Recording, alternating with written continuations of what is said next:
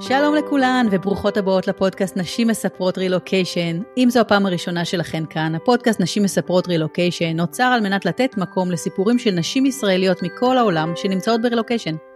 יחד אנחנו שומעות את הסיפור הייחודי של כל אחת, את האתגרים והקשיים שעברה ואת הצמיחה וההתפתחות שחוותה. אני מאיה חן ואני המנחה של הפודקאסט הזה. אני יועצת רילוקיישן לארצות הברית, אני מעבירה סדנאות לנשים לקראת הרילוקיישן, הרצאות בנושא רילוקיישן ותהליכי ליווי אישיים, כוללים ייעוץ לוגיסטי וליווי רגשי למשפחות לקראת המעבר. בנוסף אני גם מנהלת שותפה בקהילת ביחד ברילוקיישן בפייסבוק, ואני בוגרת רילוקיישן לסיאטל ולאטלנטה בארצות הברית, סך הכל אחת עשרה שנות רילוקיישן. היום יש לי אורחת מיוחדת, הישר מקופנגן, yes. שאני מתרגשת בטירוף שהיא פה היום. לירון מור, היי. היי אוש, מה העניינים? איזה כיף להיות פה. ממש ממש כיף. אז לירון מור, אם אתם לא מכירים, היא מייסדת בית ספר לעסקים, היא סופרת. היא סופרת? זה עוד לא אמרו עליי. עוד לא אמרו עליי שאני סופרת, וואו, מדהים. את צודקת, אני באמת... את סופרת? כן. את כותבת תוכן, את אישיות מובילה בתחום העסקים, השיווק והמחירות בישראל, ועוד המון המון המון דברים. חוץ מזה, היא גם אימא לשלושה, ולפני שלושה חודשים היא עברה עם המשפחה לגור בקופנגן, שבתאילנד. Yes. איזה כיף שאת פה, ממש ממש. ממש כיף. הגשמת חלום מבחינתי. כן? אז אני גם סוג של חלום לדבר על המעבר שלי.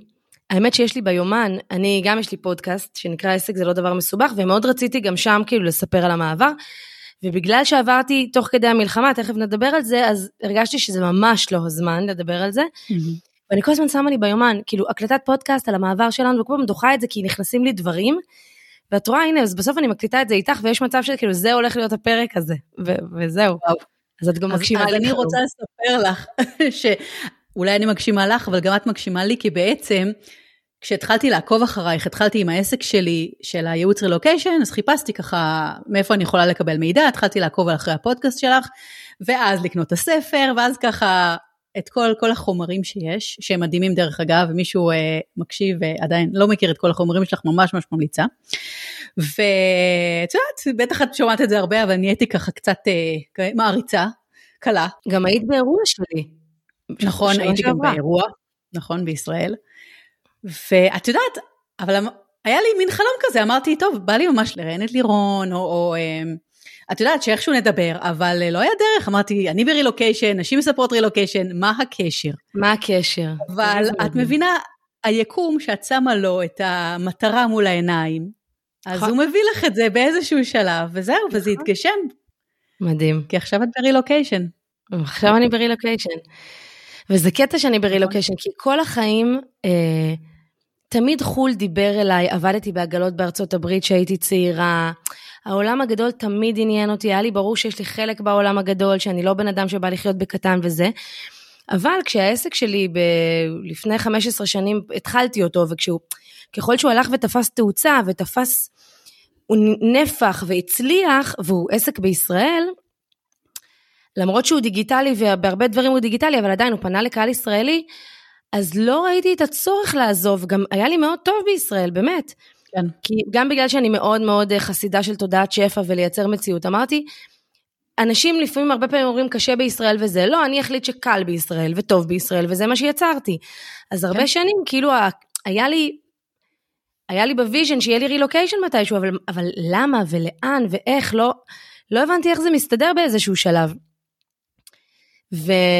והנה, את רואה איך הדברים פתאום קורים, כאילו, ופתאום, זה היה, זה היה, זאת הייתה החלטה מאוד מהירה, תכף נדבר על זה, תשאלי אותי את כל מה שאת רוצה, אבל זאת הייתה החלטה מהירה, אני לא חלמתי שנים על רילוקיישן, כי mm-hmm. בעצם היה לי מאוד טוב בישראל, אבל משהו קרה, החל מהקורונה, משהו שמתחיל לקרות, ו... okay. ומדהים, כי, כאילו איך התסריט, כאילו, הלך עד שלוש שנים אחר כך. כן, ממש. תראי, גם אצלי זה לא היה החלום שלי, זה היה החלום של ישראל בעלי, והוא הוביל אותי לרילוקיישן, ובתכלס שינה לי את החיים. אז, אז אני יכולה להבין את זה. אז בואי רגע נתחיל באמת מה, מהסיפור רילוקיישן, ויש מקום שאת יכולה להגיד, כאילו זה התחיל משם, הרצון, ו, וההתכווננות, ואני אשאל גם למה תאילנד. כן. אני גם שואלת את עצמי, האם את יודעת, האם מה אני כיווננתי ומה היקום כתב בשבילי, כי את יודעת, זה כזה תמיד כזה. הסיפור שלי עם תאילנד מתחיל, קודם כל נתחיל מזה שאני דווקא בחורה שמאוד מאוד מתאים לה לגור בארצות הברית, כמוך. אני כן. לא איזה היפית כזאת, לא שתאילנד זה היפים, אני תכף אסבך מה קורה פה, זה לא כזה היפי בכלל, אבל את יודעת, המזרח, גם לא עשיתי טיול המזרח אחרי צבא, עשיתי דווקא דרום אמריקה, לא משנה ששם בכלל לא נהניתי, אבל לפני שהייתי בדרום אמריקה, הלכתי לעבוד בעגלות כדי לעשות את הכסף לטיול, כן. ו... בארצות הברית התאהבתי, התאהבתי בה בגדול, בכסף, תמיד רציתי להצליח ולעשות הרבה כסף, זה היה לפני שהיה לי את העסק שלי. אהבתי מאוד את האנגלית, קסם לי כל הדבר הזה שנקרא ארצות הברית, החלום האמריקאי מאוד מאוד מאוד קסם לי. אז אם כבר רילוקיישן, חשבתי שאני אעשה את זה למקום כזה. אבל את יודעת, אמרתי לך, החיים ככה התגלגלו, ו... ונהיה לי מאוד מאוד טוב בארץ, ואז פתאום לא ראיתי את הצורך להיות בארצות הברית, אמרתי, אם אני ארצה, אני, אני אטוס לטיולים, לזה, לזה, לא ראיתי סיבה. ובקורונה, אני לקחתי את הקורונה מאוד קשה, כי אני ילדתי את הבת השלישית שלי ב-שישה עשר בפברואר, ואת זוכרת מתי התחילה הקורונה? ב-חמישה עשר במרץ, בדיוק חודש אחרי. עכשיו, אני תמיד אומרת את זה בכל מקום שאני נמצאת, ואני אומרת את זה עד היום, אפילו שכבר אין לי תינוקות בבית, אני לא, השלב הזה של התינוקות זה שלב הסבל בשבילי, אני לא נולדתי לגדל תינוקות, אני לא בנויה לזה, זה החלק שבו אביב היה הרבה יותר מקטרת, אני הייתי הרבה יותר מקטרת. קשה לי עם החוסר שינה, עם הלוגיסטיקה, עם הלסחוב כל הזמן איזה תינוק עליי. ברור. עם ההרדמות, עם השליות בשקט, הוא ישן, סניתי את זה.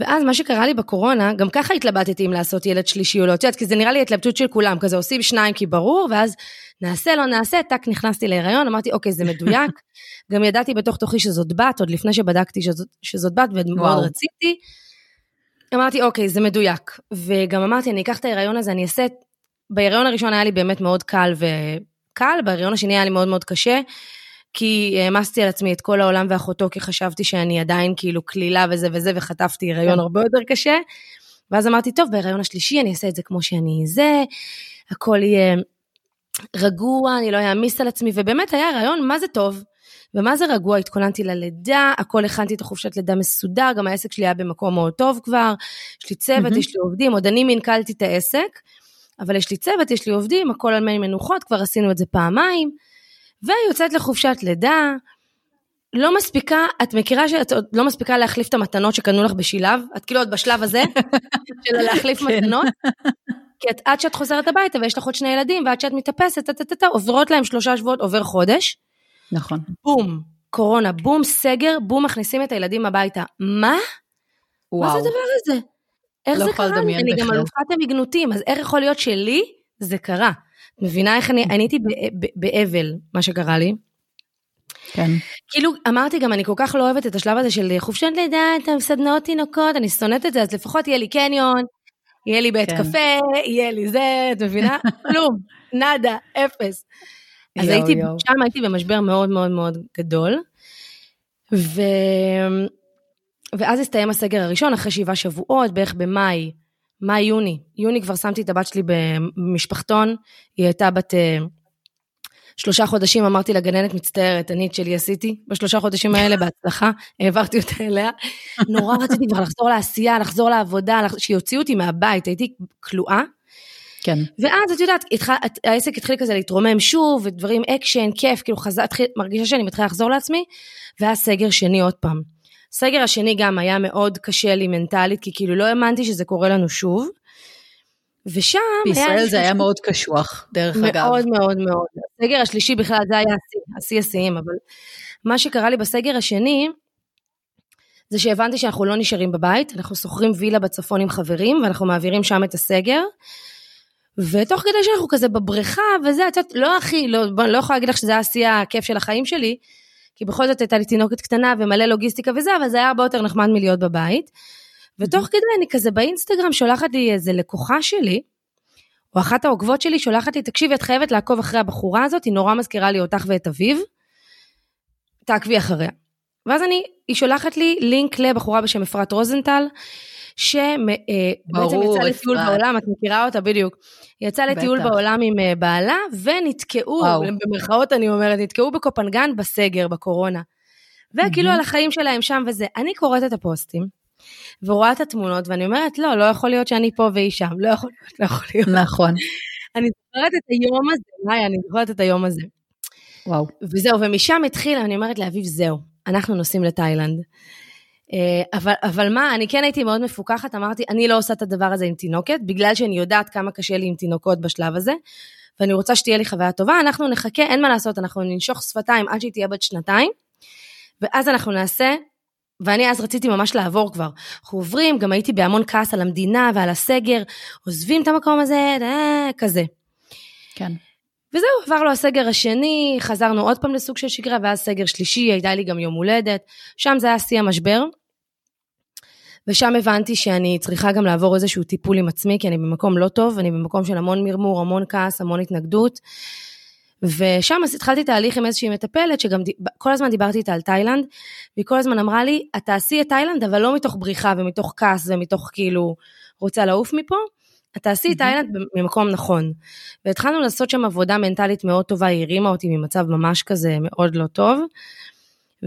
אני חייבת להגיד שזה... זה ממש ממש חשוב דרך אגב, כאילו לעבור לא מתוך, את יודעת, בריחה או מתוך כעס, כן, אלא לעבור מתוך בחירה, ממש. שאת יודעת שזה מה שאת הולכת לעשות, זה יכול לשנות את הרילוקיישן ב-מאה ושמונים מעלות. חד משמעית, כי, כי הרי את פוגשת קושי גם ברילוקיישן, אז אם את מגיעה מתוך מקום של טוב, זה יפתור לי את כל הבעיות בחיים, ממש לא.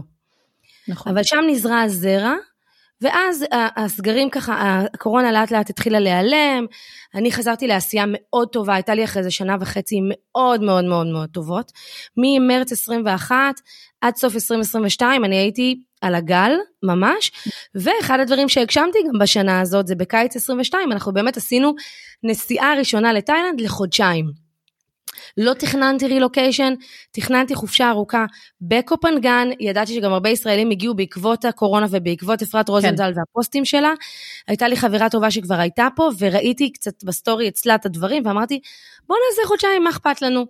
גם ככה אין מה לעשות ביולי-אוגוסט בארץ, בוא נעשה את זה. אחותי עברה, באוגוסט אלפיים עשרים ושתיים, כן. אז בדיוק. אז ככה עשינו את זה, והיו לנו כאן חודשיים קסומים. עכשיו, כמובן שהיינו תיירים, כמובן שאני לא משווה את זה לרילוקיישן, אבל אני כן עשיתי את הדברים מאוד בחוכמה, הכנסתי את הילדים למסגרות, רשמתי אותם למסגרות עוד מהארץ, למסגרות כאן בקופנגן, שחברה המליצה לי עליהם וזה, אז כן, היו חבלי קליטה, וכן, זה לא שאת זורקת אותם בקייטנה וביי, כן? אז יש לך לקלוט אותם שם, אבל כאילו הדבר הזה עבד לנו מאוד מאוד טוב, וכאילו...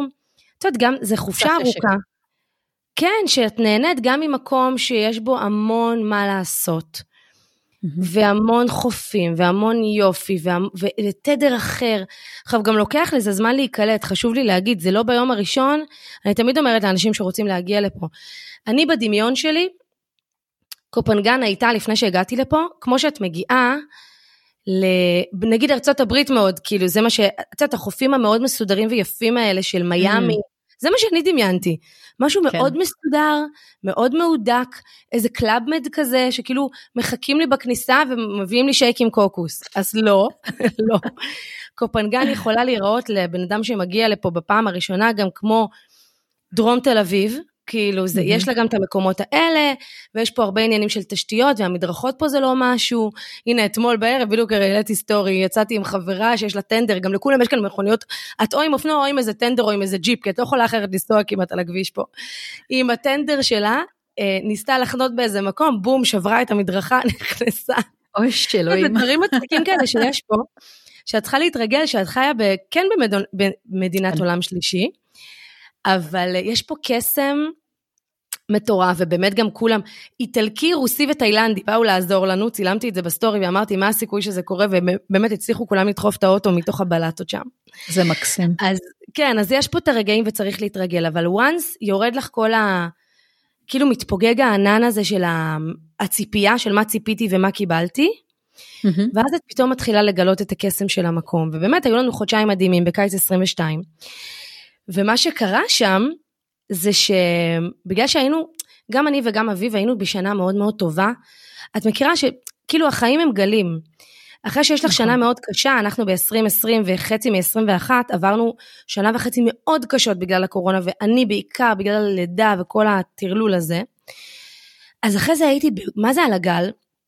ובגלל שהיינו על איזשהו גל של אינרציה של טוב ושל שפע ושל הכל מצליח והכל כאילו קורה, אז גם פגשנו פה חברים של חברים, שהם אה, התחילו פה פרויקט בנייה של ארבע וילות, okay. ואנחנו היינו גם בשנה כזאת שרצינו להשקיע, לקנות איזה בית להשקעה, לא ידענו איפה, אבל כאילו היינו פה, וזה משהו שכאילו אם אנשים חושבים לקנות נכסים בחול, אז כשאתה נמצא במקום זה הרבה יותר קל, כי אתה, נכון. אתה גם לא נמצא ליומיים שלושה, אתה רואה, אתה מכיר, אתה מבין איך דברים עובדים פה, אתה, אתה מתחיל להבין, אתה לא מפגר, נכון. אתה מתחיל להבין אחד ועוד אחד, אתה רואה שהקהילה מתפתחת, אתה רואה את המחיר, כאילו מציעים לך משהו, אתה רואה כמה מהר בונים, כי אתה נמצא פה חודשיים, ואתה קולט את קצב הבנייה, ואתה אומר, יאללה, כאילו, בוא נעשה את זה.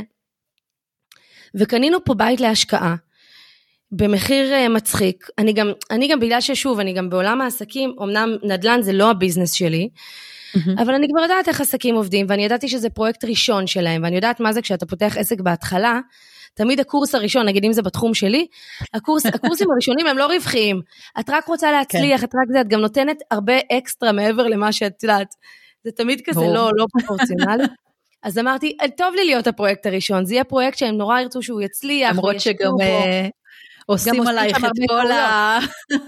חד משמעית, יש פה גם, גם, גם הרבה התגלחו על הבית שלנו, אבל למזלי, מדובר גם באנשים מאוד טובים ומאוד אמינים, וגם מי שזה היה הפרויקט שלו, כאילו זה היה הפרויקט הראשון שלו כעצמאי, אבל הוא, הוא היה מנהל בנייה בארץ, וגם פה באי הוא ניהל בנייה של המון דברים, פשוט ב, בתור שכיר. אז הוא מאוד מאוד בעניינים, מאוד מכיר את התאילנדים, מאוד מכיר את איך דברים עובדים פה, הרבה קשרים, אז... וגם את יודעת מה, לפעמים התמימות, זה משהו שאני גם אומרת בעולמות השפע שאני מלמדת את זה, לקבל החלטות מהירות. הייתי אפילו תמימה אני יכולה להגיד, אבל התמימות הזאת השתלמה לי. וזהו, והייתה חופשה מאוד מאוד מוצלחת, קנינו את הבית על הנייר, ראינו אותו רק במצגות, והיינו בשטח, ראינו כשמתחילים להוריד כבר עצים וזה, וזהו, וחזרנו לארץ, לעוד שנה של עשייה וכזה, אני נכנסתי שם גם לאיזושהי תקופה ב-עשרים עשרים ושלוש, גם לאיזושהי תקופה ככה לא הכי משהו, אמרתי לך, אחרי פיק מאוד גבוה, תמיד מגיעה התרסקות, אז עדיף להיות מאוזנים, אני אומרת את זה למאזינים שלנו. נכון. עדיף להיות מאוזנים, אני כל הזמן מזכירה את זה לעצמי כאן, כי יש כאן יכולת להגיע לפיקים מאוד גבוהים במקום הזה, ואחד הדברים החכמים גם שאביב עשה, זה שהוא סגר לנו כבר חופשה נוספת בקופנגן, לקיץ הזה, ל-עשרים עשרים ושלוש. אה, וואו. הוא מראש כבר סגר, העסק שלו היה בתקופה מאוד מאוד טובה, הוא אמר, אני רוצה לקנות לנו את הדבר הזה ממני. אני קונה כרטיסים, אני כבר סוגר מקום, כאילו אני סוגר לנו בית, גרנו באיזה מלון וילה כזה, וזהו, וזה היה סגור.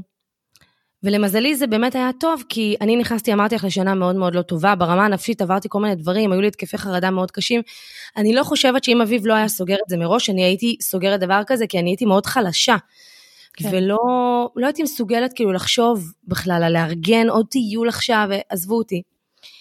אבל זה כבר היה מאורגן, למזלי. ואני עשיתי את תהליך ההחלמה שלי, שגם כאילו כשהגענו לפה עוד עשיתי, עוד, עוד עשיתי דרך עם עצמי, והגענו בקיץ עשרים ושלוש, ובאנו לראות את הבית שלנו, שלא תכננו לגור בו, כאילו באנו לראות את הבית, הולכים להזכיר לאנשים, איזה כיף, הולכים לעשות כסף על הבית הזה. ואנחנו נכנסים לבית, ואנחנו אומרים, אנחנו חייבים לגור פה, כאילו, מטורף, לא יכול, כאילו, וואו. את יודעת, אנחנו אומרים את זה, אבל לא נתנו באותו רגע. אבל אמרתי, אמרתי לעצמי, לירון, רגע, שנייה, יש לך בית, אנשים פה משווים לבתים, שזה קטע שיש פה באי, כי יש פה חוסר בבתים, והמון המון משפחות, ועכשיו יש המון בנייה, אז תכף ישתחררו פה הרבה בתים, ויהיה עוד יותר טוב, אבל אנשים משווים לבתים, לך יש בית, מהמם, עם נוף מהמם, במקום מדהים, ובנוי, גם כל מי שמגיע לפה לראות, מה, מה, מהקהילה ומהחברים, ובתחילה מלא אנשים נכנסו, זה בית שהוא מאוד מערבי בבנייה שלו, וזה לא, זה חדש פה, כאילו הבתים פה היו גם צ'וקומוקו כאלה בהרבה, זה כולם אמרו לי, לירון, אין בתים כאלה, את חייבת לגור בבית הזה. את יודעת, זה כזה, יש לך את הבית, את כבר נמצאת שם, כאילו מה עוד צריך בעצם? מה עוד צריך זה להביא את עצמך כאילו להבנה, כי לפעמים יש לך את הכל, אבל את עדיין לא במקום. נכון. ואני, בגלל שעוד הייתי ככה גם בסוג של uh, תהליך עם עצמי, וזה, אמרתי, טוב, אביב, יש לנו כאן חודשיים עכשיו בקיץ, אל תציק לי עם זה, עם על, בוא נשאר, בוא נשאר. תן לי שנייה לעבור את הקיץ בכיף. גם לא רציתי שיהיה מעל הראש שלי איזה עננה כזאת, גם לא רציתי לברוח, כאילו, פתאום להגיד להורים שלי, טוב, אנחנו נשארים, לצוות שלי, טוב, ביי, כאילו, זה הרגיש לי לא נכון לעשות את זה ככה, אבל שיחקנו עם הרעיון, כל חופשה פה.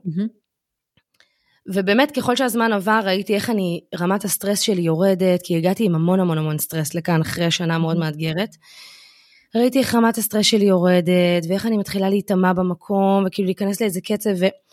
גם איך כל האופטימיות חוזרת לי, וכל הדברים הטובים שאני יודעת להגיד לאנשים, פתאום אני מצליחה, כאילו הכוחות שלי כזה התחילו לחזור אליי, שהיינו פה בקיץ, אבל עדיין, כשאביב שאל אותי ככה שבועיים לפני הסוף, נו, אז נשארים, חוזרים, נשארים, חוזרים, אמרתי לו, די, אנחנו חוזרים, הרגשתי עם עצמי, עשיתי עם עצמי איזה מדיטציה כזאת, והרגשתי שאני צריכה לחזור, לא נכון לי להישאר, יש לי עסק בארץ, זה לא נכון, בוא נעשה את הדברים כמו שצריך. וחזרנו לנו, ב-שלושים לאוגוסט חזרנו לישראל, התארגנו כבר לחזור לבית ספר, גם אחד הדברים מאוד החזירו אותנו, זה שהילדים שלנו היו בבית ספר מאוד מאוד מאוד טוב, זה משהו שמאוד החזיר אותי גם, אמרתי איך אני אוציא את הילדים מהבית ספר המטורף הזה, שאנשים רק מחכים להתקבל אליו. זה באמת שאלה. זה ממש, כן, זה פקטור. כן. ועובר לו שבוע, את יודעת, כשאת חוזרת מרילוקיישן, או בכלל מחול, את על ענן כזה, ברור. אנחנו על ענן, והבאנו את כל האווירה של קופנגן איתנו, ונננננננ. ואחרי שבוע קורה משהו, זה היה ב-שלושה עשר בספטמבר, יש לי את זה, ב... יש לי מחברת שאני כותבת בדברים חשובים, וכתוב לי שם התאריך. זה לא... ב-שלושה עשר נפלה החלטה, אבל בתשיעי אני זוכרת, בתשיעי לתשיעי, אני כבר התחלתי להסתובב עם משהו לא טוב בבטן. כי mm-hmm. פתאום ראיתי שאני חוזרת לדפוסים ישנים, שבעצם כל מה שיש לי לעשות בישראל, זה עוד פעם עשייה, ועשייה, ועשייה, ועבודה, וכבר עייפתי מזה. זה לא שאני לא רוצה לעבוד, אבל אני יכולה לעבוד הרבה יותר רגוע, באמת, העסק שלי מאפשר לי את זה, וכשאת בישראל את לא יכולה לעבוד רגוע, כי זה התדר של המקום, אין מה לעשות בארץ חוץ מלעשות. וואי, את יודעת, זה פשוט מטורף, ולא רק דרך אגב בתאילנד, בשנייה שאת מגיעה לישראל, את מרגישה את התדר הזה של הסטרס, של הלחץ, של, כן, ממש, ממש, וברגע שאת עוזבת, ותקשיבי, גם ארצות הברית, כאילו, זה לא תאילנד, ועדיין את מרגישה את השינוי תדר הזה, זה ממש. אז זהו, אז אחרי משהו כמו שבוע, עשרה ימים, התדר הזה התחיל לחדור אליי, ופתאום הבנתי שלא, זה לא נכון לי, כאילו אני לא יכולה לחזור עוד פעם, גם עוד פעם, אני, אני כן רוצה לציין משהו שהוא חשוב לגבי איפה שאני נמצאת היום בחיים, מבחינת העבודה שלי, באמת הגעתי למקום בעסק, שיש לי צוות וגם יש לי מנכ"ל, כי אחד הדברים הטובים שעשיתי בקורונה, אפרופו בתוך השנה המאתגרת הזאת, זה שגייסתי מנכ"ל. אז הייתה לנו בהתחלה חצי שנה מאוד קשה, כי היה קורונה וזה וזה, אבל לאט לאט הוא עלה על הגל, ובאמת הוא מנהל את העסק בצורה מדהימה, אז כמובן שאני כאילו הפנים, ואני החזון, ואני המון דברים, אבל בסוף העבודה שלי היא מאוד קטנה, זה נראה לפעמים שאני ברשת המון, כי הכל כבר, יש לי המון סרטונים, והמון דברים משוכפלים, והמון דברים מוקלטים, והמון דברים אוטומטיים, וגם אני כן נמצאת ברשתות, אבל זה כל מה שאני עושה, את מבינה, זה כל מה שאני עושה, אני לא נותנת שירות ללקוחות, אני לא, אני לא עושה שירות לקוחות, אני לא מעבירה זה, ואני גם, וגם למפגשי קהילה של, של התוכנית הפרימיום שלנו, אחת ההחלטות שעשיתי כשחזרתי לארץ בספטמבר, זה שאני, אני מגיעה אחת לרבעון, די, גם אין לי כוח אפילו להגיע למפגשים, תחשבי כמה שנים אני עושה את זה, חמש עשרה שנים. נכון. זה המון. ואז פתאום אני מוצאת את עצמי, בתשיעי לתשיעי, אומרת לא, משהו פה לא עובד לי, ואני רוצה ללכת לים, ובא לי ללכת ליוגה עם החברות בבוקר ולבית קפה, דברים שהייתי עושה בקופנגן, ואין את זה פה, כי אין, כי כולם עובדים, ואני פתאום לא בסטטוס שהוא מתאים לאנשים אחרים, ולקח לי שלושה ימים להתבחבש עם עצמי, ארבעה ימים, ובשלוש עשרה היה לי כזה מין בום, נפל לי, ואמרתי כן. לאביב, זהו, יש לנו בית, ולמה שלא נעשה שנה בקופנגן? למה? כאילו וואו, זה, וואו. זה, זה טמטום. הבית גם מחכה לנו. עכשיו גם שתביני עוד עניין שהיה עם הבית, תראי איך היקום מסדר את הדברים. אנחנו התחלנו להזכיר את הבית הזה הרי, ובאיזשהו שלב גם הייתה מחשבה אפילו למכור אותו, כי הזוג הזה שבנה פה את הפרויקט, רצה להכניס אותנו לפרויקט נוסף, שאנחנו נעזור להם לשווק עוד איזשהו פרויקט, אבל היינו צריכים להביא עוד כסף, אז חשבנו למכור את הבית הזה, ולהביא עוד כסף, ו... היה איזה רעיון לאיזה עסקת נדלן, והבית כבר היה ככה, כבר היה חוזה חתום, כבר היה בן אדם שרצה לקנות אותו, ובדקה ה-תשעים זה נפל. והכל קרה באותם ימים, כי אני אמרתי לאביב, לא, זה מעולה שזה נפל. אנחנו עוברים לבית שלנו. יופי, אנחנו חוזרים לבית. נראה משמיים. כן. באותו יום קנינו כרטיסים, והיו לנו כרטיסים ל-עשרים וארבעה לדצמבר. למה? כי אמרנו, לא נעשה את זה מהר, ניתן לילדים לעבור סמסטר ראשון בבית ספר, בדיעבד, אני יודעת שזו הייתה החלטה דבילית מאוד, כאילו עוד לא הייתה המלחמה, אבל כבר, אמר, זה, כבר אני מבינה כמה שזה היה שטותי, כי למה לתת לילדים להיכנס לסמסטר, ואז לתלוש אותם באמצע, מאוד דבילי. נכון. אמרתי, נעשה את זה בדצמבר, עד אז נתארגן, נכין, אני אכין את הצוות שלי, נכין את ההורים שלנו, ידעתי שאימא שלי זאת תהיה מסוחה, נכין את ההורים, נכין את הכל, ונרוקן את הבית, כאילו נזכיר את... מה זה נזכיר? זה לא היה בית שלנו, איפה שגרנו, למרות שהוא היה כמו בית שלנו, והשקענו בו המון, אבל נמצא כבר סוחרים שיחליפו אותנו, זה בית שנראה מאוד טוב, ידעתי שאני צריך לשווק אותו בשניות, יהיה לי זמן לעשות את הכל, ובדצמבר נעזוב. זה גם בדיוק ההיי סיזן פה, מזג אוויר טוב וזה. טוב, יופי, יוצאים לחופשת סוכות, בשישי לאוקטובר אני אומרת לאביב, איזה כיף, מחר זה היום האחרון של החופש, איזה כיף, נכנסים עכשיו לחודשיים של הכנות לקראת המעבר, איזה כיף, שגרה, קצת עשייה, נכין את העסק, נכין את הילדים, תתתי, תתתם, נוסעים. אבל אני זוכרת שאני אומרת לו, וואי, אבל איך אני מעבירה עכשיו חודשיים? כבר בא לי לעבור מחר. כאילו, מה נעשה עכשיו? יו, אני, אני מבחינתי כבר עוברת מחר. וואו. יום אחרי זה אנחנו קמים בבוקר, איך אנחנו קמים בבוקר? מהזקה. שש שלושים ושמונה, הזקה. אני אומרת, מה? הזקה? מה? מה? את יודעת כזה? מה קורה פה? מה קורה פה? ואני קצת, לוקח לך שלוש שניות להבין שיש הזקה, ואז את מזנקת מהמיטה, לוקחת את הילדים, רצה למטה, אנחנו היינו בבית פרטי שלמטה יש מקלט, רצים במדרגות, נכנסים לזה, סוגרים את הדלת, מה קורה פה? ואז את יוצאת מה, את יודעת, מה, מהמקלט, את תתתת, מתחילה להסתכל בחדשות, מה קורה, תתתי, חדירה, מחבלים, עניינים, זה היה גם הקיו שלי, באותו רגע הבנתי, אמרתי לירון, הנה, את אמרת שאת לא רוצה לחזור אחורה, נכון? ואת יודעת שלחזור לישראל, שוב, זה מקום שאת אוהבת, זה הבית שלך, זה העסק שלך כאן, כל הלגסי שלך פה וזה, אבל את אמרת לעצמך שאת לא תחזרי לרמות הסטרס שהיית, והנה, הנה, הנה, זה מתחיל. כן, נכון. באותו רגע כבר אמרתי לאביב, תקשיב, אין סיבה, למה שאני, כאילו, לקח לי זמן להבין שזה הולך ונהיה דבר מאוד מאוד גדול, עוד לא חשבתי לעזור ביום הראשון, וגם לא ביום השני. אבל ביום השלישי, בתשיעי לחודש, לא, סליחה, בין השמיני לתשיעי, נפלה שם החלטה, כשראיתי שדבר הזה הולך ומועצם ומועצם ומועצם, וראיתי שאביב אמנם לא חייב להתגייס, כי הוא כבר עבר את גיל ארבעים ואחת, אבל, אבל הוא היה בשייטת, והוא בן אדם כזה של צבא, והוא כבר ראה שהתכתבויות בקבוצת וואטסאפ של המילואים, ואני אמרתי, לא, לא, לא, לא, לא, לא, לא. הדבר הזה לא הולך להרוס לי את התוכניות, ואין מצב שאביב עכשיו מתגייס, אני לא נותנת לדבר הזה לקרות, וגם מאוד מאוד פחדתי שיסגרו את השמיים, כי הייתי בטראומה מאוד גדולה מהקורונה. אמרתי, לא, לא, לא, לא. אני לפני רגע הייתי בגן עדן, אני לפני שנייה, פחות מחודש. נכון. אין מצב, אני לא עושה את זה. ופה אני כן רוצה להגיד למאזינים ולמאזינות, כי יכול להיות שאנחנו גם נפרסם את הפרק הזה אצלי, אמרנו שאנחנו נראה איך אנחנו משתמשות בו, כי זה, זה לגמרי הסיפור שרציתי לספר גם בפרק שלי. וכאן כאילו ניצבת בפניי דילמה. דילמה מאוד לא פשוטה. כי אני ידעתי כבר שאני צריכה לעבור, והיו לי כבר כרטיסים, ואת יודעת, הכל היה מוכן, אבל, וגם ההורים שלי כבר ידעו, המנהלת של בית ספר של הילדים כבר ידע, ויונתן המנכ"ל שלי כבר ידע. זאת אומרת, האנשים החשובים כבר ידעו, אבל הצוות שלי לא ידע עדיין, וכאילו, זה, זה לעזוב בטיימינג שהוא מאוד רגיש, מה העוקבים שלי יגידו, מה הלקוחות שלי יגידו, מה החברים שלי יגידו, מה אנשים יגידו עליי, שאני כאילו, אני אומרת במרכאות, פה לא רואים אותנו, אבל אני אומרת במרכאות, בורחת במלחמה, שכאילו מה זה בורחת, אני כבר, את יודעת, אני כבר, הכל היה מתוכנן, אבל אני לא... נכון, אבל אף אחד לא ידע את זה. אף אחד לא ידע את זה. ועכשיו, איך את הולכת, איך את הולכת לספר לעולם את הדבר הזה, בצורה שהיא תהיה הכי פוליטיקלי קורקט, בלי שירימו עלייך גבות, וזה לא פשוט. וגם איך אני מספרת את זה ליונתן, שהוא גם בחור כזה של דרך ארץ כזה, ונורא חשוב לו הדברים האלה, ואיך אני הולכת להגיד לו, תקשיב, אני מקדימה את הרילוקיישן שלי, ואני משאירה אותך פה עם העסק שלי, שאומנם, כאילו זה לא שזרקתי עליו, הוא מנהל את העסק הזה כבר שלוש שנים, אבל את יודעת, מנטלית, כאילו, אני הולכת, אתה נשאר, וזה מה שקורה, כאילו, ואני עוזבת עוד יומיים. זה, זה הייתה סיטואציה לא פשוטה, אבל אני חייבת להגיד לך שאני... גם היא לעזוב עוד יומיים, כאילו, נכון. בקטע, את יודעת, המנטלי של, אוקיי, אני נכון. עכשיו אורזת, מה אני עושה, איך אני מסתדרת נכון. עם עצמי, אה, איך אני מארגנת את כל הדברים. לא ידע מזה, הילדים שלי. שהשבוע הזה שחזרו ללימודים, וואו. כאילו אחרי סוכות, זה היה השבוע שתכננו לספר להם.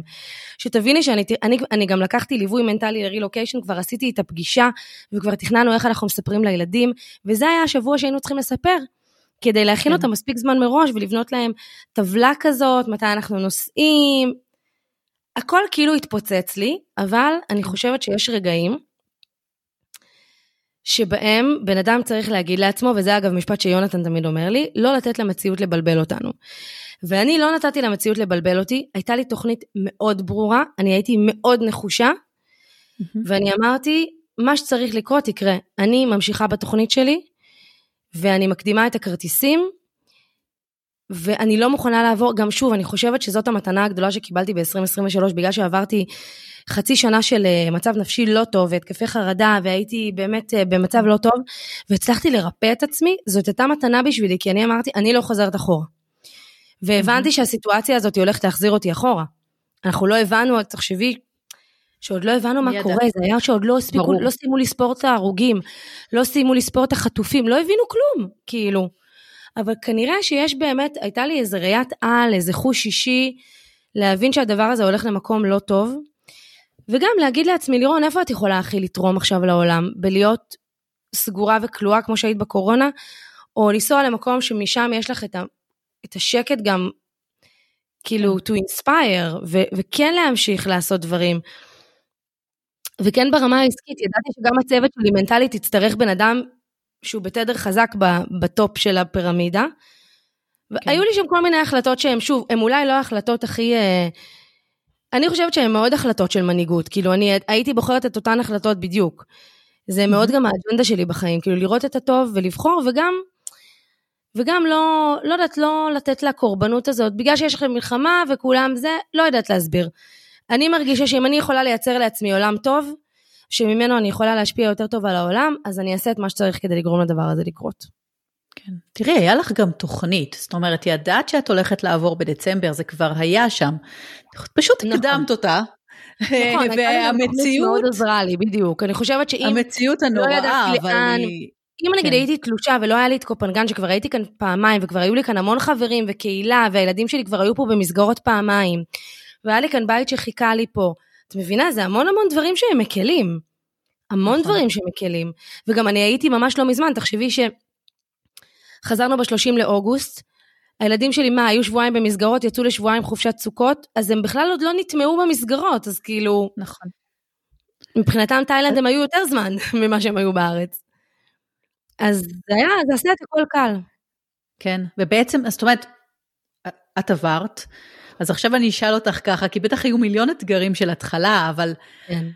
מכל זה, מה את כן מרגישה שהיה האתגר הכי גדול? זה היה עם הילדים שאת צריך ל- ל- להגיד להם, זה היה שלך בלהבין עכשיו ככה, מי נגד מי ואיך אני מתחילה בכלל חיים חדשים, זה היה, מה, מה את חושבת שהיה ה- הדבר הכי גדול הראשון, נגיד ככה, כי אני בטוחה שיש. האתגר הכי גדול, הרבה. דווקא תתפלי, לא היה לי אתגר עם הילדים, הילדים שלי היו מדהימים, הם גם, את יודעת, יש משהו בילדים שהם רואים שיש כרגע אירוע, קורה משהו, בגלל המלחמה גם, פתאום הזקות, משהו קורה, הם כאילו, הם נכנסים בעצמם למוד מוחזק כזה, והם היו מדהימים, כאילו אמרנו להם, טוב, אנחנו רוצים להגיד לכם משהו, תכננו לספר לכם השבוע, שאנחנו חוזרים לתאילנד לשנה, תכננו לעשות את זה בדצמבר, אמרנו להם את כל האמת, אבל אנחנו כן. רואים שמתחילה פה מלחמה, ויש לנו את הבית שלנו שמחכה לנו, שהם גם ראו אותו.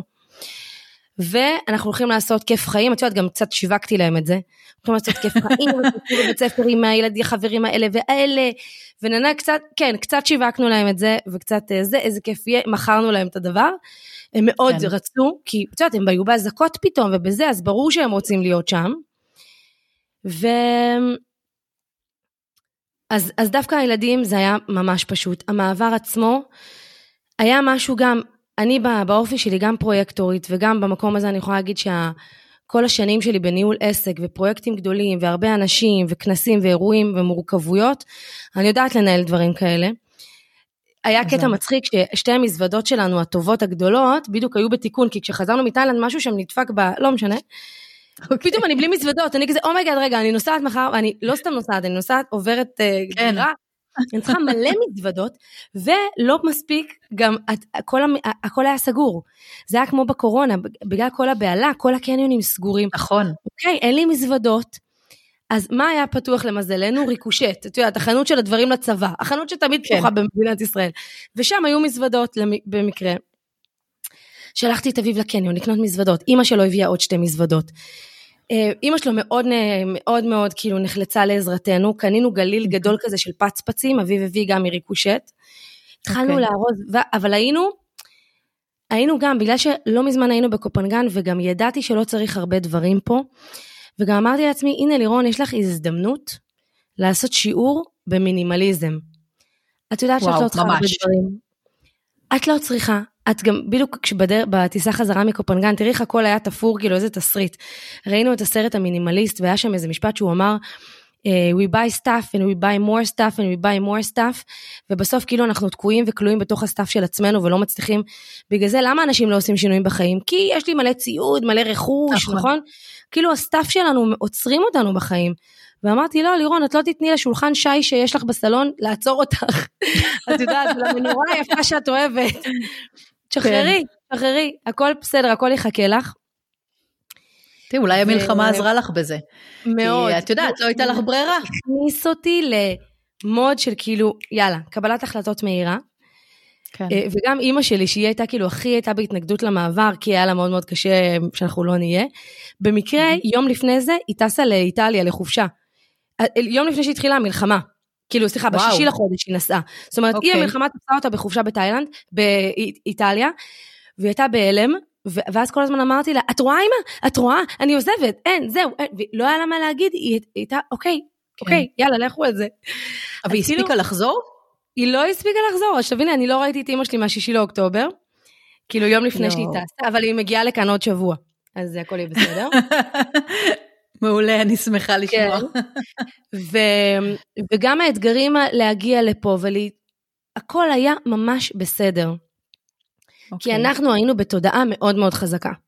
באמת, היינו בתודעה מאוד, באמת, הדברים עברו, עברו חלק מן המצופה, כאילו ברמה שאמרתי, וואו, זה, ככה צריך לעשות רילוקיישן. באמת, זה היה בית ספר לרילוקיישן חלק, אבל מה היה קשה? שאלת אותי מה היה האתגר? Okay. נכון. אני ברמה האישית, כל החודש הראשון היה לי מאוד מאוד קשה, כי אני בן אדם שנמצא הרבה ברשתות, ואני משתפת כל הזמן מה קורה איתי, ואני פתאום לא יכולתי לעשות את זה, כי אני לא הסכמתי, זה משהו שאני לא הסכמתי לשתף, ידעתי שאנשים לא יבינו, לא יבינו אותי, הם בהלם יותר מדי גדול, בכעס גדול, במרמור, את יודעת, בתסכול, בקאוס ובחרדה, הם לא יכולים להבין את המקום שאני נמצאת בו, הם לא יכולים להבין את קבלת ההחלטות שכבר לקחתי לפני, ואני במשך חודש, לא סיפרתי איפה אני, העליתי סטוריז כאלה שרואים אותי ככה, לא רואים איפה אני נמצאת, אני רק בתוך החדר הצטלמתי, את זוכרת את זה? אמרתי, אוקיי, יש לך כאן גם, לירון, יש לך כאן שיעור, גם בלא לשתף כל דבר שקורה לך בחיים, ועדיין להמשיך לתת תוכן בתחום שלך, אבל בלי, כאילו, בלי לשתף, ואת המסקנות והתובנות שלך תשתפי בעוד חודשיים. והאמת שזה גם הקל עליי, זה הקל עליי, כי גם ככה, מעבר של רילוקיישן, זה מעבר מאוד רגשי. קוראים המון דברים,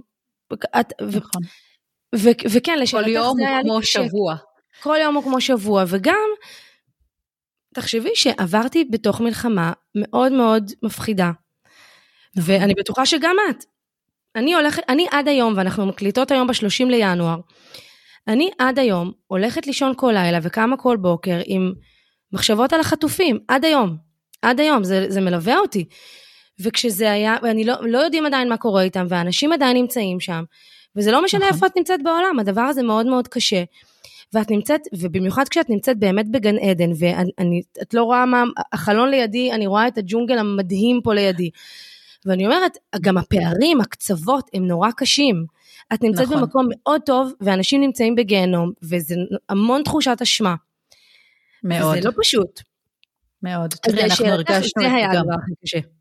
זה, המלחמה ברקע, ואיך שעזבתי, ואיך אני הולכת להציג את זה, ואיך אני, זה, זה היה לי הכי קשה. כן, את יודעת שאני חושבת שלהחזיק משהו בתור סוד, זה תמיד חלק ממש ממש קשה, בדיוק אמרתי את זה היום לאיזושהי לקוחה, שאמרתי לה, היא דיברה לספר למשפחה, ואמרתי לה, את ברגע שאת תספרי, ואת תוציא את הסוד הזה החוצה, את פתאום תרגישי הקלה, שאת אפילו לא ידעת, ש... שאת מחפשת אותה, כי, כי להסתיר משהו, זה קשה בטירוף. מאוד קשה, זה אני מאוד מסכימה איתך, ואני גם בן אדם מאוד אותנטי, אני לא מאמינה בסודות, אני מאמינה שהאמת מספיק טובה, אבל ידעתי שזה כל כך רגיש, ושאני לא אצליח, ויש לי, באמת מכירה אותי, יש לי יכולות ורבליות מאוד טובות, ואני יכולה להסביר גם דברים מורכבים, וידעתי שאני לא אצליח כרגע בשלב הזה להסביר את עצמי, ואני פשוט הסתתרתי במשך חודש, וזה היה לי מאוד קשה. גם חברות שלי כאן ראו אותי, והרגישו עליי שקשה לי, הייתי כאילו, תחשבי, הייתי פיצול אישיות, הייתי בן אדם שחי בשני עולמות, פה אני כאילו חיה, ומכניסה את הילדים שלי למסגרת, וקולטת אותם, שזה גם את כל הדברים המאתגרים האלה, וגם אין לי איפה לפרוק, כאילו בהרבה מקומות, כי אף אחד לא יודע מה עובר עליי בכלל. אז זה היה החלק הכי קשה, וחודש ממש. אחרי הרשמה. רגע, אנשים חברים שלך ידעו? זאת אומרת, כן, אנשים כן, מסביבך כן, בסביבה אבל, הקרובה אבל, ידעו? אבל את יודעת מתי הודעתי להם? גם בגלל שלא רציתי הרבה רעשי רקע, אפרופו, וכל הזמן המשפט הזה של לא לתת למציאות לבלבל אותי, אני לא רציתי לשמוע דעות של אנשים, אז אני ואביב החלטנו את זה, הודענו את זה להורים, אמא של אביב באה לעזור לנו, היא באמת הייתה מדהימה, סופר נרתמה, וכשאנחנו היינו כבר ארוזים עם מזוודות, ויום אחרי זה בבוקר הייתה לנו טיסה, אז אני סימסתי כן. לכל החברים, כאילו, לא רציתי כן. שיפריעו לי גם באריזות, כי הייתי כן. צריכה להיות סופר נכון. ממוקדת, יש לי להרוס בית ביום, יומיים, יום, יום אפילו, לא יומיים, כי עד שהחלטנו ועד שנפל, ועד שהמזוודות, היה לנו מהבוקר עד הערב, זה מה שעשינו, תורף. מטורף, מטורף. ממש מטורף, אם אני חושבת על הצ'קליסט שיש לי, ולעשות אותו, את יודעת, ביום אחד. אז תקשיבי, את יודעת שלפעמים, זה גם, אפרופו מה שאמרנו קודם, על הסטאפ שלנו. סדרי עדיפויות.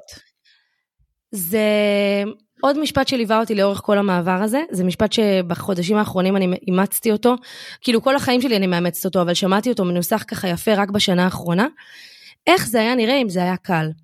ואז כל הזמן אמרתי לעצמי, הנה לירון, רצית שזה יהיה קל, רצית לעבור עוד יומיים, נכון? הנה, עשו לך מלחמה, לא שזה דבר טוב, אבל היקום, כאילו רק, רק תגידי, ודברים קורים, אז ביקש שזה יהיה קל, ביקש שלא לעבור את כל ה...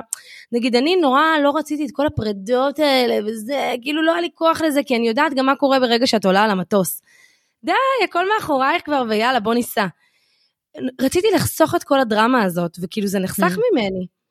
אז במידה מסוימת... אמרתי, וואלה, איך זה היה נראה אם זה היה קל? ככה זה היה נראה. אורזים ביום ונוסעים. תדעי לך שזה משפט שאת אומרת אותו, ואני כאילו מבחינתי הוא רשום לי פה ללוח, דרך אגב. כל הזמן אני אומרת את זה לעצמי, איך זה היה אם זה היה קל, רק שדי. נכון, וכאילו לפעמים אנחנו, היקום רוצה להביא לנו קלות, אבל אנחנו כל כך לא מסכימות לקבל אותה גם באריזה שבה היא מגיעה. אני לא ביקשתי מלחמה חס וחלילה, אני לא תכננתי שזה יגיע בכזה דבר.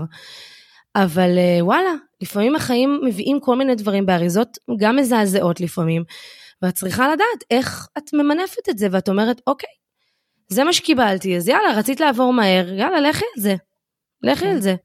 אז איך בסוף כן יצאת החוצה והתחלת ככה ואמרת, זאת אומרת, מה, מה היה השלב שבו אמרת, אוקיי, הגיע הזמן היה שאני... היה השלב שבו כבר הרגשתי ש, שהסוד כבד לי על הכתפיים, mm. שזה מפריע לי, שזה לא כיף לי, לא נעים לי ביומיום שלי, וראיתי גם שהדברים קצת מתחילים להירגע, ואנשים, okay. את יודעת, ממצב של כאילו... אקסטאזה, שאנשים יורים לרשתות גם כל מחשבה שיש להם, והכל זה סרטוני אימה וזה... ראיתי שזה מתחיל להיות קצת יותר שקול, מה שקורה ברשתות, והחלטתי שאני כותבת פוסט, גם לא רציתי לצלם וידאו, כי יש משהו בכתיבה, שאת מארגנת את המחשבות, ארגנתי את המחשבות שלי, ושיתפתי בכל הדבר הזה, וקיבלתי, גם אני יודעת שכשאת, כשאת עומדת מאחורי מה שאת עושה, הקהל איתך. אז קיבלתי רק תגובות מפרגנות, ורק תגובות תומכות, ורק תגובות זה, Um, הייתה, היה איזה פוסט אחד שרץ ברשת, לא עליי, באופן אישי, אבל גם אני תויגתי שם, ובסדר גמור, מוכנה לשאת בזה, של איזה קולגה ישנה שכתבה על כל האנשים שעברו עכשיו, עזבו את ארן, את יודעת, מישהי שמדברת מתוך התסכול האישי שלה, לא הגבתי, אני גם מבינה את הסיטואציה, סיטואציה מאוד מורכבת, אנשים רואים את החיים מהעולם המאוד צר שלהם, ואני לא, לא, לא נכנסת לשם, זה היה הדבר היחיד שראיתי, אבל באמת קיבלתי רק פרגון, וגם אני, וואלה, אני באמת, אני חיה עם עצמי בשלום, אני בן אדם ש-חמש עשרה שנים רק תורם, ורק נותן, ורק כאילו עוזר, ועוזר לעולם ותורם לעולם, זכותי, אני בן אדם פרטי, למזלי אני לא ראש הממשלה, איזה כיף לי, אני בן אדם פרטי, זכותי לעשות מה שבא לי, וזהו. אה, אני אגיד לך גם אם היא עוד לא היה לי נעים, לא היה לי נעים מהצוות שלי גם מאוד, זה היה לי, זה הייתה מסוכה, ומה שאני ויונתן החלטנו שנעשה, זה כאילו, אה, סליחה, לא סיפרתי גם איך, בהתחלה סיפרנו לכולם, בגלל ששוב, הכל היה רגיש ונפיץ, אני פשוט אמרתי להם ש... הילדים שלי היו מאוד מאוד לא בטוב, והייתי חייבת לעזוב כאילו לבית שלנו בתאילנד, עד שתעבור המלחמה, כדי שהילדים יהיו בטוב. אז זה כאילו עבר מין מסר כזה, וכולם קיבלו את זה, כי כאילו יודעת, כל אחד יעשה מה שטוב לו בנקודה הזאת. ולפני שהוצאתי את זה ברשתות, עשינו זום צוותי, ושם שיתפתי אותם בכל הסיפור, והם גם קיבלו את זה מדהים, וגם שם לא השארתי גם מקום לאף אחד להביע דעה. כאילו, זה מה שיש, וזה מה שקורה. למה שיביאו דעה? זה החיים שלך. כן, קיבלו את זה מעולה, ויש להם מי שמנהל אותם, ונותן להם את כל ה... וגם אני נותנת, עבדתי כל הזמן, גם עכשיו אני עובדת, אבל פשוט ממקום אחר. כן. איך זה לעבוד מקופנגן? זה מרגיש אותו דבר? או שזה כזה באמת, את מצליחה לעשות את הניתוק של, את יודעת, האזור המדהים, היפה, וגם... זה, מה זה, אני, ככל שהזמן עובר, אני יותר ויותר מצליחה לעשות את הניתוק, בקטע שפחות ופחות בא לי לעבוד, שאני מניחה שזה משהו שקורה באופן טבעי.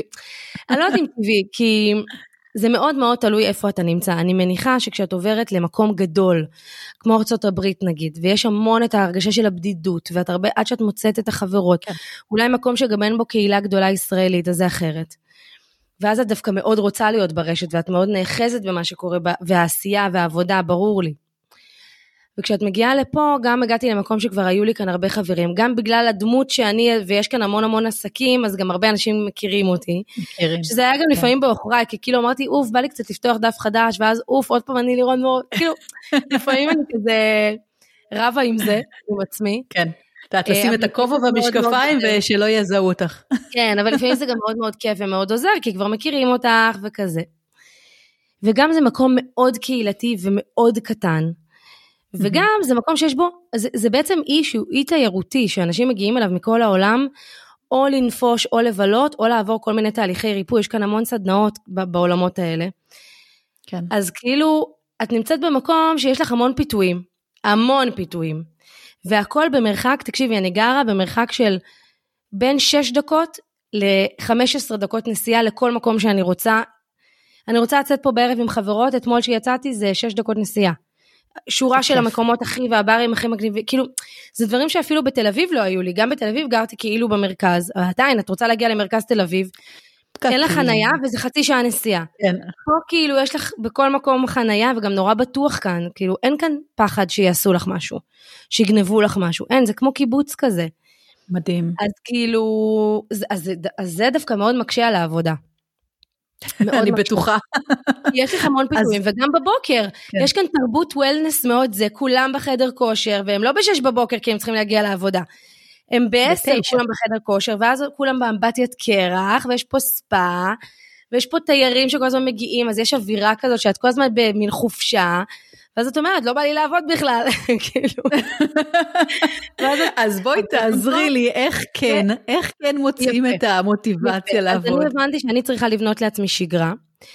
קודם כל אני אומרת תודה, כי אני נמצאת בנקודה בחיים שבה אני גם לא צריכה לעבוד חמישה ימים בשבוע, אז הבנתי שאני, הימים שלי שמוקדשים לעבודה, זה ימים שני ושלישי. כי את יודעת, ראשון זה סנדי, פה זה עדיין חופש לגמרי, הילדים בלי מסגרות. שני זה יום של עבודה, יש לי גם זום מול הצוות שלי בארץ, וגם כאילו עבודה של, שלי על חומרים, צילומים, בפודקאסטים וכאלה. וגם שלישי, אלה שני ימים שאני נותנת בהם פול גז, שגם, מה זה פול גז? ארבע שעות זה פול גז, כאילו, אוקיי, שתביני. והחל מיום רביעי מתחילים פה להיכנס לאווירת סוף שבוע. אז יום רביעי זה יום שהוא כאילו יותר מוקדש ל... גם דברים, גם... אה, גם תחשבי שאני הגעתי לבית, שהוא אמנם הוא בית מהמם, אבל אני הייתי צריכה לרהט אותו, הוא כן גם הגיע עם ריהוט בסיסי, שהוא גם לא היה מכוער מאוד, אבל גם לא מאוד בטעמי, ואני לא בן אדם שגר בבית, לא, שאני לא אוהבת, אני פריקית של עיצוב, אז תחשבי שאני גם חודשיים, חודשיים וחצי פה ריהטתי בית, הייתה לי פה מעצבת שעבדה איתי, זה גם, זה עבוד, זה גם משרה מלאה. נכון, ברור. מעצבת שעבדה איתי, להזמין דברים, גם הדברים כאן זה המון אונליין, את לא הולכת הרבה, אין פה הרבה חנויות של רהיטים, להזמין ולשבת ולחשוב ולתכנן וצבעים ותעתתי תתם. אז נגיד ימים, ימים רביעי חמישי הייתי המון איתה, כאילו המון בדברים שקשורים לבית, אז כאילו החיים שלי מאוד השתנו, מאוד השתנו, ואז ישר נכנס סוף שבוע וזה מה שקורה פה. אני שואלת כי את יודעת, אני לא במקום שלך מבחינה עסקית, אבל אני גם מרגישה את הקושי הזה של בתור עצמאית, בטח למצוא את המוטיבציה להניע את עצמי, ו- ולשבת ולעשות ולהושיב את עצמי, אז ככה, את יודעת, אני מנסה לחפש את הטיפים האלה. יש משהו כשאת גרה בחול, שאת לא חייבת, גם, את מבינה המון דברים גם על ישראל, את לא חייבת, א', כי מבחינת המחיה, כאילו אני לא חייבת לעבוד היום, גם אם אביב, רק אביב יעבוד, אז כאילו הכל טוב, וגם, יש משהו שפחות דוחף אותך, כי יש, שוב, יש המון חיים מסביב. אז איך עושים את זה? תראי, גם כשאני התחלתי את העסק שלי בגיל עשרים וחמש, אז גם אז היו לי המון פיתויים. כי הייתי בת עשרים וחמש, והחברים שלי רצו לצאת, והיו סטודנטים שיקורים כאלה, ואני לא. אני צריכה להכין מצגות, יש לי זה, יש לי השקה של מוצר. אנשים לא הבינו את זה. אז במידה מסוימת זה קצת מחזיר אותי לתקופה הזאת. כי גם הרבה נשים לא עובדות. פלוס שלושה ילדים, בדיוק, וגם הילדים שלי, זאת יש לה, יש כאן המון המון חוגים, יש לה אקרובטיקה, ולזה יש צופים, ויש להם פה כדורגל, והצחה, טירוף. אז, אז אני פשוט, פשוט לייצר, פשוט לייצר גבולות ביומן, יומן זה דבר שאני עובדת איתו מדהים. תראי, נגיד, אנשים פה בקופנגן, אין להם יומן, כאילו, מה עושים מחר הבוקר? טוב, הולכים לבית קפה, את יודעת כזה. ואני כזה שואלים אותי, טוב, בוא ניפגש השבוע, אני פותחת היומן, רגע, רגע, אני לא יכולה. אני עמוסה, אני לא יכולה, כי פה יש לי הקלטת פודקאסט איתך, ופה יש לי זה, אני גם עובדת. אז ללמוד להגיד לא, ולשים גבולות, ולשים בלוקים ביומן, כזה. כן. זה עצות, עצות זהב. עצות זהב, ממש. וגם תוך כדי להגיד לעצמך, לירון, את לא בישראל עכשיו, ואת לא חייבת כאילו כל הזמן להיות בעשייה. אז גם תני לעצמך, גם תפני גם יותר זמן ל-well-being, ופיניתי. אני חושבת שאחד מהדברים, אצלי לפחות, זה החמלה על עצמי, שאת יודעת, שאני לא תמיד בתוך ה... עסק בתוך העבודה, אלא כן, אני גם הולכת ואני עושה דברים אחרים, ואני נפגשת עם אנשים, ו... המקום הזה של להגיד, זה בסדר, זה בסדר לעשות את כל זה. תגידי על זה תודה כל יום, ואנשים מקנים בנו על זה. זה שוב, רק כשאת יוצאת מישראל, את מבינה כמה שבאמת, באמת בישראל אין חיי תרבות וחברה שהם מעבר לעבודה. עובדים חמישה ימים בשבוע. זה מה שעושים. גם אין ברירה, וגם זה עניין תרבותי. אני חייבת להגיד לך שאצלי כבר כן הייתה ברירה, וזה עדיין היה עניין תרבותי. כי את מרגישה לא בסדר, וברגע שאת יוצאת מגבולות ישראל, את מבינה שיש עוד דברים בחיים, ובאופן כללי אני ממליצה לבעלי עסקים, לייצר לעצמם עוד, עוד מעגלי עניין בחיים, בגלל זה הרבה פעמים אימהות נורא לחוצות, מזה שכאילו האימהות בשלבים הצעירים, היא כאילו עוצרת ומעכבת, וגם אני חשבתי את זה, אבל בדיעבד היום אני יודעת שלהיות אימא זה, בתור בעלת עסק, זאת המתנה הכי גדולה שיכולתי לקבל, כי כמה אפשר לעשות עוד ועוד בעסק, נכון. די, צריך איזונים בחיים, ואז ילד, מגיעים הילדים, והם הם קודם כל מאזנים אותך, כי אין לך ברירה, ואז נכון. זאת אומרת, איזה כיף שהיום, כל מה שאני עושה זה ללכת עם הילד לגן שעשועים אחר הצהריים, איזה כיף, כי מי שאין לו ילדים עכשיו, אז הוא ממשיך לעבוד עד שש בערב, כי אין לו מה לעשות. או שמונה. אז, או שמונה, אז אני אומרת, כאילו, ת, ת, ת, ת, תברכו על זה, עסק זה, צר, זה דבר שצריך להיות חלק ממארג החיים שלנו, זה לא צריך להיות כל החיים שלנו, פה אני כאילו אומרת את זה במקום העסקי שלי, כאילו מהעיניים של מלווה עסקים. לא, את כל כך צודקת, זה ממש נכון, ובטח גם אני יכולה להגיד לך שהילדים שלי יותר גדולים, אני חושבת משלך, כי הבן שלי כבר הגדול, בן שש עשרה וחצי, וזה כזה, עוד שנייה, כבר עוזב את הבית, כבר, אז אני פתאום קולטת שאני ממש מנסה להיאחז. כן, בכל רגע כזה שאני יכולה להיות איתו עוד וליהנות, משהו שאולי בהתחלה, בהתחלה לא כל כך הבנתי אותו, אבל עכשיו אני אה, הרבה יותר בתוך זה. אגב, גם אני חושבת, גם זה היה אחד מהמניעים שלנו לעבור, זה היה אחד מהזרזים, כאילו כשעוד חשב, כשבספטמבר, שככה נפלה לי ההחלטה, לפני שהמלחמה, וזה ממש זירז אותנו, כן. אה, שאמרתי, הילדים שלי בגילאים מאוד מאוד נכונים, נועם בן עשר, נרי בת שבע, ורזוש בת ארבע, זה בול, זה כאילו, אחרי שהם כבר תינוקות, שאני צריכה לסחוב חיתולים, ואמרתי לך שאני שונאת את זה, עם העגלות וכל הזה, ולפני שהם נהיים טינג'רים, ואת לא יכולה לתלוש אותם מהחברים שלהם, ולמזלי גם יש לי בן בחור, שזה יותר טוב בקטע הזה, כי בנות זה הרבה יותר דבוק לחברות, והוא כזה, טוב, יאללה, זורם, כאילו, מחליף, כאילו, יותר גליל. אמרתי, זה, זה, זה הזמן, עוד שנתיים, שלוש, הוא יהיה בבר מצווה עכשיו, לכי תתלשי אותו. נכון. ואיך הם מסתדרים? ככה, ילדים. איך הם מסתדרים עכשיו בקופנהגן? בסך הכל ממש טוב. יש אתגרים, יש אתגרים, הבית ספר פה הוא, כאילו הכי בית ספר לטבע כזה מגניב, הם בג'ונגל וזה, את רואה אותו, את כאילו, וואי, איזה מדהים שילדים הם זה, שהם פה כל היום. יחד עם זאת, ברמה הלימודית זה לא הרמה הכי גבוהה, זה, זה משהו שהוא בין קייטנה לבית ספר. כאילו, אני יודע, כאילו, את יודעת שזה לא משהו שהוא לטווח ארוך. שזה גם אגב עניין, זה עניין ספציפי שיש פה באי, שמסגרות החינוך הם לא מספיק, יש פה את הבית ספר הבינלאומי, אבל אין בו מקום יותר, הוא מפוצץ, אבל מה שכן קורה, בגלל שיש כאן המון המון, האי מאוד מתפתח, ויש פה הרבה הגירה גם של ישראלים, אז נפתח פה עכשיו בית ספר אנתרופוסופי חדש, עם צוות מאוד מאוד חזק, ולאט לאט יפתחו פה מסגרות מאוד איכותיות. כי זה נגיד משהו שאמרתי, אוקיי, זה, זה מבחינתי דדליין, אני צריכה להיות, אני לא יכולה להיות כאן יותר משנתיים, כי נועם כבר די, כמה את יכולה למשוך אותו בסדר, הוא ילמד אנגלית מהמם, אז השנה הזאת הקדשנו, אנחנו מקדישים לאנגלית, סבבה, כל היתר בקטנה, אבל כמה זמן אפשר למשוך את זה? צריכה מסגרת יותר ברמה, וזה לא שהמסגרת רעה, היא מתוקה ואוהבים את הילדים מאוד, אבל את יודעת, כמה משהו מאתגר, אינטלקטואלית יותר מאתגר, ונפתחים פה, אז אני מאמינה שזה גם משהו שמאוד יעזור בהמשך. אוקיי. תראי, גם אני חושבת שקופנהגן, מה שהבנתי ככה מאחותי, שהיא גרה בפוקט, זה, זה מקום שכל הזמן אנשים מתחלפים. נכון. אז יש לך כל הזמן אנשים שבאים, אנשים שהולכים, ו- וגם לך, גם, גם לילדים יש כל הזמן פרדות. נכון, זה אתגר. זה משהו שמאוד פחדתי ממנו, ובינתיים אני חייבת להגיד לך שהילדים שלי מתמודדים באופן מפתיע טוב, הם עוד לא חוו פרדה מחבר טוב, כי הגענו כאן, גם היה גל כזה של הרבה שהגיעו עכשיו, וכולנו פה הולכים להישאר שנה, שנתיים, אבל אני כן רואה, את יודעת, אני כן, הם כן חווים כאן דברים, גם הם היו בארץ בבית ספר מאוד מאוד קטן, ופתאום פה יותר ילדים, אז אני רואה גם את ה, את האינטראקציות החברתיות שהם מאוד משתפרים בהם, כשאני אומרת משתפרים, זה לא בהכרח מגיע בקל, כי זה מגיע עם אתגרים, זה מגיע עם מורכבויות, זה מגיע עם דברים שהם לא מכירים, לא הכירו מישראל, גם זה.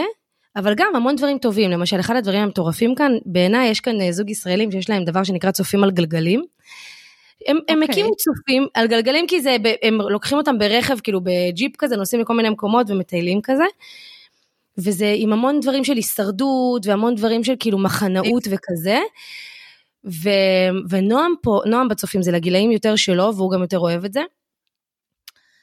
ותקשיבי, הילד מטייל פה בג'ונגל, הם לומדים להדליק, להדליק אש, הם ישנו בקמפינג באמצע הג'ונגל, את מבינה? זה לא משהו שאת עושה בישראל, הייתה להם קייטנה בקוסמוי, כאילו נוסעים ללילה עם המעבורת, וישנים באי אחר, זה דברים שאת אומרת, איפה, כאילו, איפה? חושבת עליהם. כן, זה כמו שפה, אנשים יכולים לנסוע, נגיד, הם משחקים כדורגל, והמשחק הוא בפלורידה, אז הם עושים בפלורידה. אז גם פה יש טורנירים בקוסמוי, וכן, עושים לשני לילות בקוסמוי, זה אדיר.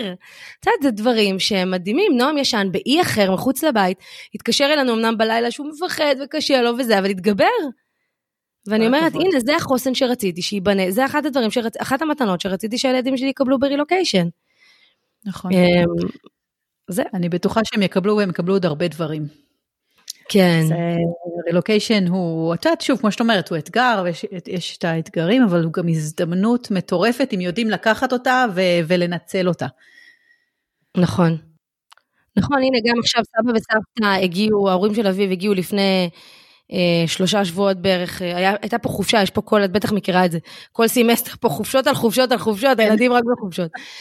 אז ניצלנו את זה, הם הגיעו, ונסענו איתם לצפון, לצ'נג מאי ופאי, שזה שני מקומות מהממים, וזה גם משהו שאת אומרת, בארץ, איפה היה להם את הזמן איכות הזה עם סבא וסבתא, מנוטרלים גם מבני דודים אחרים, הם היו רק איתם.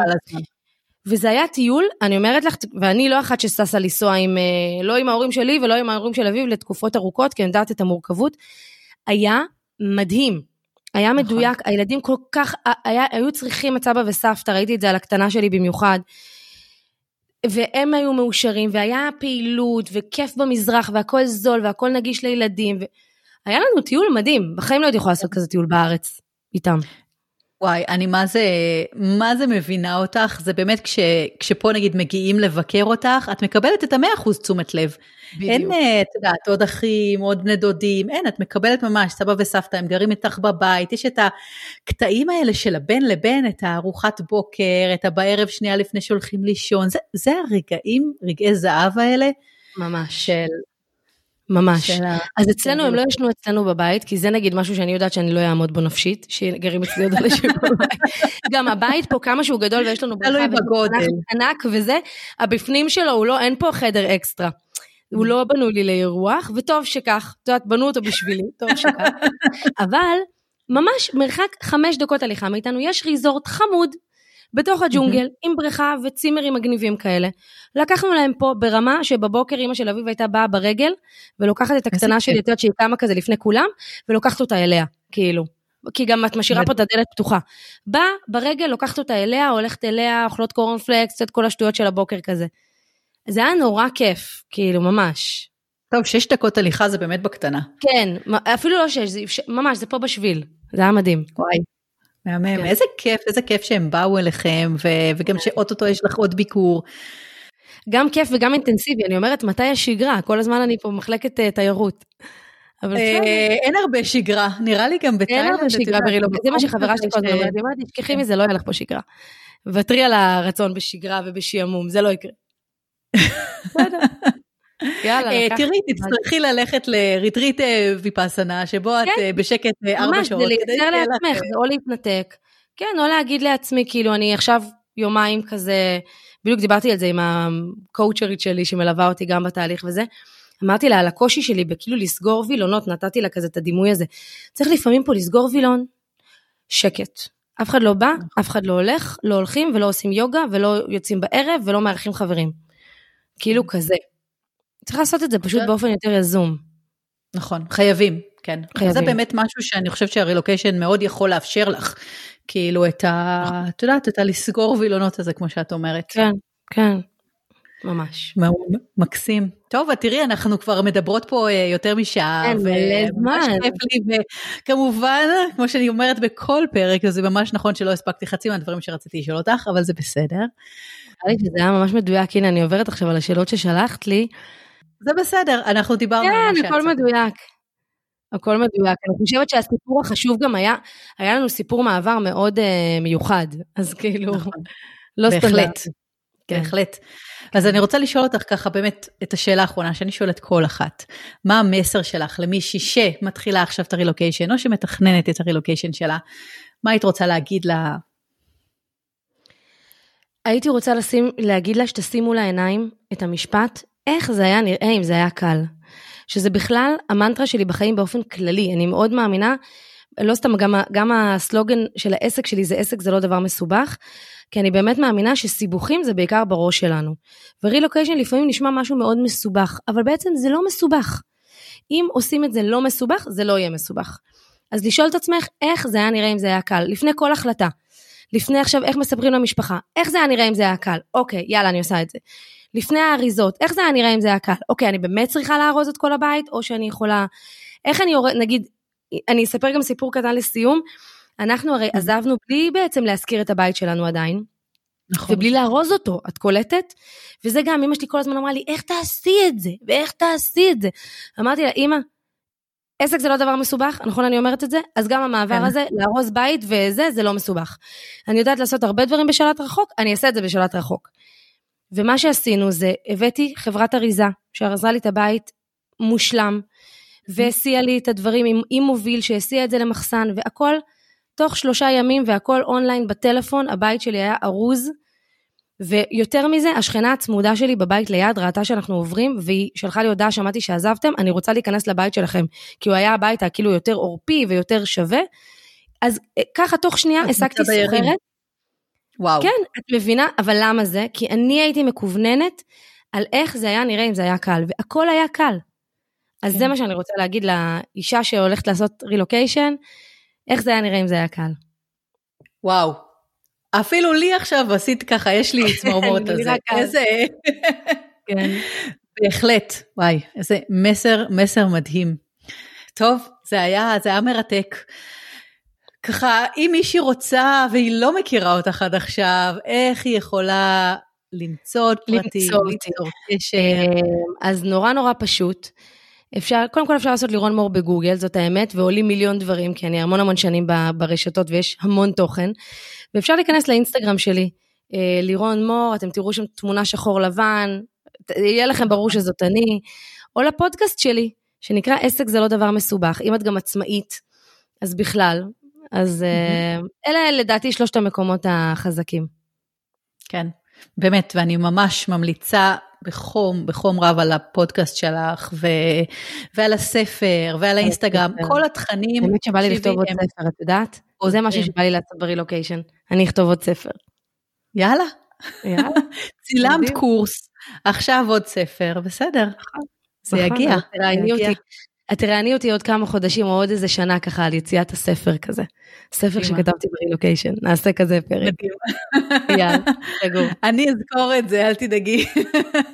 יס. וואי, טוב, אז המון המון תודה, זה באמת היה לי מרתק, והיה לי ממש כיף ככה לעשות את השיחה הזאת. גם לי. אני מאחלת לך המון בהצלחה ברילוקיישן. תודה רבה.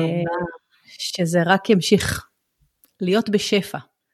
אמן, תודה שאירחת.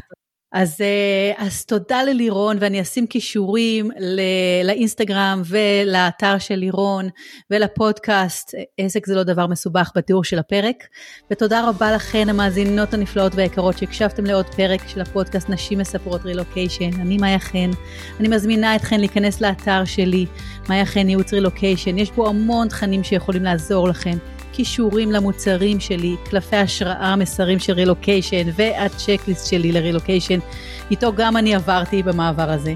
תוכלו למצוא שם גם קישורים לכל הפרקים הקודמים בפודקאסט ולקבוצת הפייסבוק ביחד ברילוקיישן. מזמינה אתכן לעקוב וממש אשמח אם תשתפו את הפרק עם כל כל מי שיכול להתרם ממנו. אני מאחלת לנו ימים טובים ושקטים יותר ושהחטופים יחזרו הביתה כמה שיותר מהר. נתראה בפרק הבא. Bye. Bye.